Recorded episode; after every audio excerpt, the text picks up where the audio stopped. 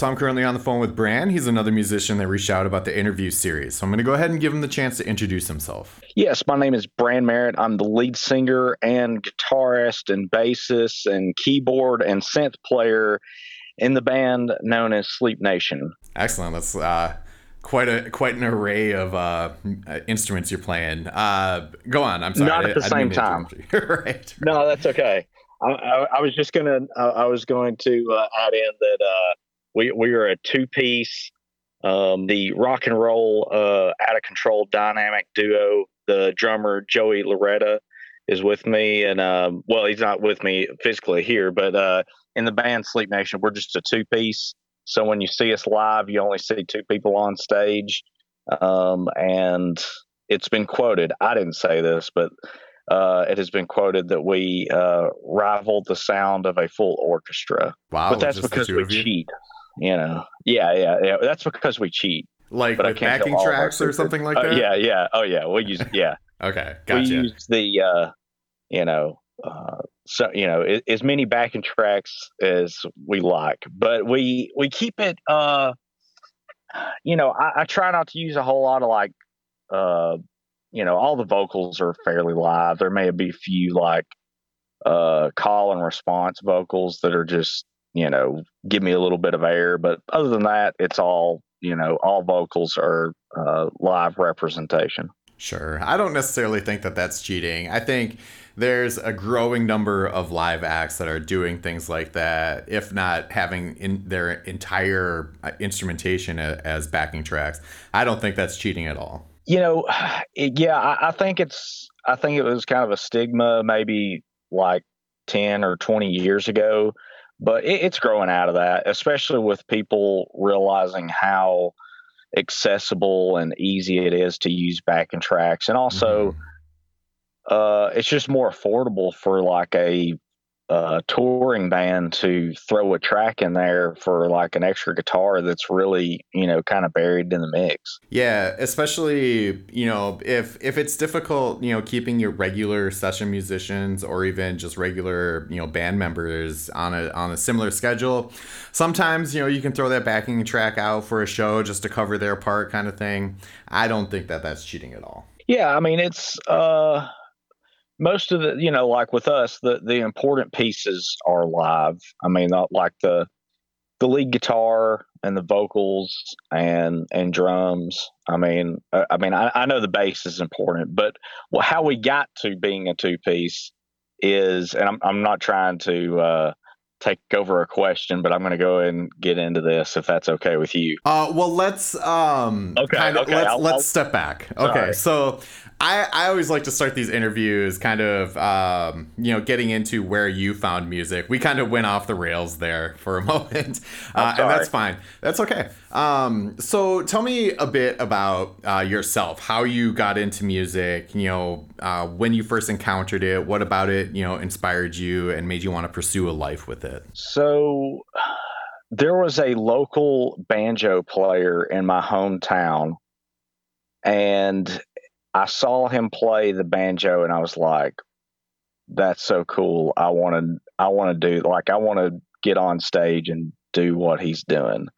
And so I took lessons at eight, eight years old to, to learn the banjo. And after six months, you know, I, I got where I could play some songs and, but I was, I was still pretty young. So I just couldn't, I didn't have the discipline to learn it. And also with the banjo, you can only play one style of music, and that's bluegrass. Uh, and so, you know, fast forward, um, I'm 12 years old, and my mother passes away with breast cancer, and I start to find myself uh, a way. I, I need to find a way to um, you know, to like channel this this pain and grief and loss that I'm feeling. And so whenever I was like 14, um, my dad always had an acoustic guitar sitting in our house because he took lessons. Um, but he just kind of picked around. And so I was like, I'm going to teach myself how to play uh, guitar. And I picked it up and I got my uh, my dad to show me a chord so I could play "Wish You Were Here" by Pink Floyd. Sure. And you know he he kind of like started me off, and then I just took with it and and ran with it, and you know started. While I was learning to play guitar, I was also like teaching myself how to sing uh, at the same time, and also try to write songs at the same time. So I, I was kind of like doing everything, you know, songwriting, singing, and guitar playing. Like I was learning all the kind of basics all at the same time. Okay, so you were kind of um, kind of doing it as a trial of fire, like learning it all at once, and then kind of figuring out where you're at, you know, after you felt mm-hmm. comfortable with the instrumentation. Mm-hmm. Right. Okay. So where did you kind of move from there? Once you uh, got to the point where you were comfortable playing and writing and then performing all at the same time, did you kind of conceptualize putting a band together, or was it about you know writing an album? What was kind of you know your ambition at that point? Um, well, thankfully, uh, my my youth minister at the time used to play in bands like when he was younger, and he was like, "Man, if, since you're learning to play guitar, like." Let's uh let's jam. So we went and got his like drums out of his grandmother's like attic or something, and he, and we brought him over to a little space that I had to jam at my house. And the first song we played was "Smells Like Teen Spirit," and it kind of got him.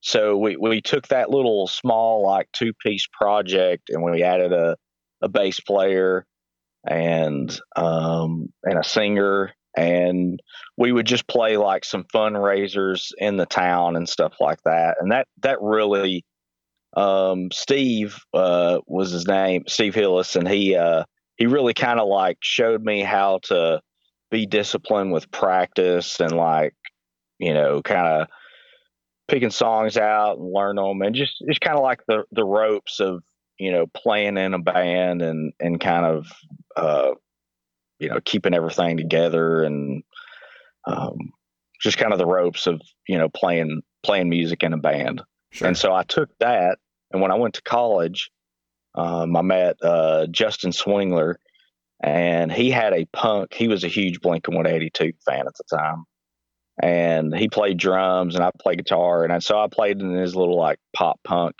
band for six months, and then I was like, man, I just can't I, I was really into Tool at the time, and that was just not my, you know, but I, I just wanted to play music. So I was like, well, I kind of like Blink, but it's not really my, you know, like passion of type of music. Well, fast forward a couple years later, he calls me up and is like, man, let's just, just start a project all our own and, and do, you know, what we want to do.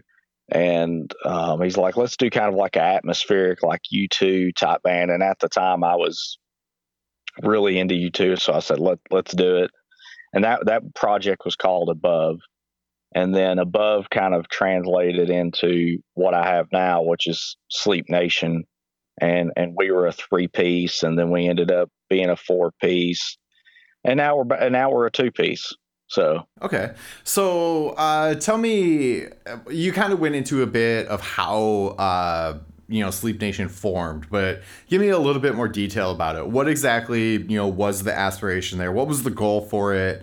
Um, how did you kind of approach the writing for it since you did want to kind of reach into you know as you put it what you wanted to do so yeah yeah justin swingler called me um, you know after we probably hadn't talked in like a couple years to really um, like start just a different project and it, it grew out of that. But we kind of got tired of playing the U2 type sound. So then we were, were, like, let's just be a straight up rock band. And that's where Sleep Nation came into play. And also, um, at the time, like MySpace was really big. So above, whenever you would research above into Google, it was like impossible to find our band name. Mm-hmm. And so we're like, let's change the sound let's change the band name. So we came up with Sleep Nation. And um, unbeknownst to us, uh, Sleep Nation is also a mattress company. And so if you Google Sleep Nation right now, you will get us and a mattress company that will show up in your Google searches. Um, we are not affiliated with uh, Sleep Nation, the mattress company, but it, it's also a lot easier to find us on Google when you search for Sleep Nation. Um, but yeah, after we, uh, you know, we started playing around town and, and writing our, and we were really focused on original music. And we got the opportunity to record our first album at Beach Creek Studios in Franklin, Tennessee, and which was a massive, like, we went from, you know, never recording anywhere to recording into like a multi million dollar studio.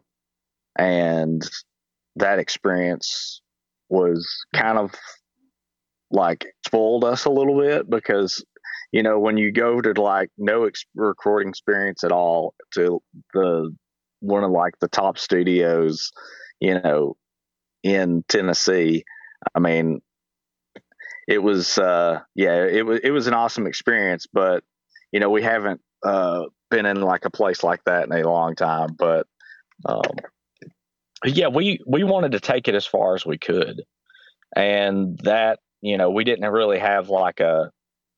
Um, we all just wanted to like quote make it and get signed and all that kind of stuff, and we and we really, I guess, kind of like tried for that with that first album, um, but I believe that as time goes on and you know we all get um, older and kind of the band lineup has changed over the years, um, especially like pre-COVID. We uh, the guitar player and bass player dropped out, so Joey and I were like, "What are we going to do?" And so that's when the backing tracks came in. And now I feel like that you know with the way that the landscape is that you know success can be rated on a you know, you don't have to be like signed anymore, or you know, we just like the, I, I can't see myself doing anything else. You know, like playing music is what I do. You know, I, I don't have to. Um, I don't have to like be signed to a, a, label or like nobody's telling us, you know, like, hey, you got to get this album out, you know, in six months. It's like we're we're working on an album, but you know, it, we do it at our own you know pace and yeah t- to that point um in the industry today particularly you know with uh you know acts that aren't on that mainstream label circuit success is a very personal thing where you're literally empowered to define what your level of success means to you. And you can you can reach that very easily because of the way that the market is set up now. And and a, and a friend told uh well a guy I work with, he he, uh, I don't know. I, I was kind of every once in a while I get a little, you know, a uh, little negative about stuff, and he was like, "Man, look at it, dude. You there's stuff that you've done that like a lot of bands would wish they could do. You know, like we we got the opportunity to play on um on a like local TV in Nashville uh, a couple months ago, and we got to play our new single, "Sophistication," and an upcoming single, uh, "Crybaby." And you know, he was like, "Dude, like a lot of people wish they could do that, and you know, you did it." And I was like, "Man, that's." You know, it, it's just kind of like how you change perspective. Like you said, it, with with today's music landscape, um, success is really uh, moderated by by you, you know, at the end of the day. So uh, it sounds like you guys are doing shows, hence all the backing track discussion. And then it sounds like you're also in the process of writing material. Um, where do you kind of want to see your project get to in the next, you know, five or 10 years? Just have more albums on, you know, for streaming. And um, we, we've had the opportunity to have uh, some songs and some short films and one uh, one full length uh, film that was released, I believe, like two years ago. It was uh, Potter's Ground. It was a horror film that was uh, directed by Michael Butts, who directed our first two music videos. And so I, I really enjoy like working on music that's included in like the bigger picture stuff, you know, like like a um, major motion picture or um, you know independent film. I it, it's it's pretty it's a pretty awesome feeling sitting in a movie theater and then getting to hear uh, a song that you created yourself. You know, in a room full of people watching a movie you know, as the credits scroll. Well, a- along those lines, you know, what are some of you know the powerful moments you've had in the music industry? You know, things that really kind of stuck with you. Um, so speaking of that moment, to give you a little more details of that, uh, Michael Butts did a um, a werewolf movie, and he rented out the entire theater and did a, a release day for that, and did a special screening um, for that movie, and we wrote a song. Uh, um, I'm a werewolf with That's Okay. Uh, we we haven't officially released it, but it, it's it's on YouTube, and it's also whenever you go and stream his um, short film, uh, Hair of the Dog, um, you will be able to uh, to listen to that. And being in a theater filled, you know, with uh, at capacity um, and like just like sitting there and everybody's listening to your song as the credit scroll is is a pretty amazing feeling. I feel like that that that moment was was pretty awesome, and also getting to perform um, on uh, on Nashville television uh, that was like you know broadcast across the state was very awesome uh, got that opportunity a couple months ago. Yeah, that's that's very cool. Um, so where can people uh, find that stuff? Is there a recording of that performance uh, on YouTube or something? And then uh, where can people check out your social media? So, uh, like I said, if you just get into Google and search Sleep Nation, you'll be able to find us. But if it says like Sleep Nation and then you know there's like mattress stuff below it, that's not us. Um, but yeah, like we should be with, with the first like couple uh you know google um searches will pull up uh, sleep nation the band. So yeah that that's the easiest way to to find us. Um that'll pull up all of our music on you know spotify apple music deezer amazon however you want to stream us.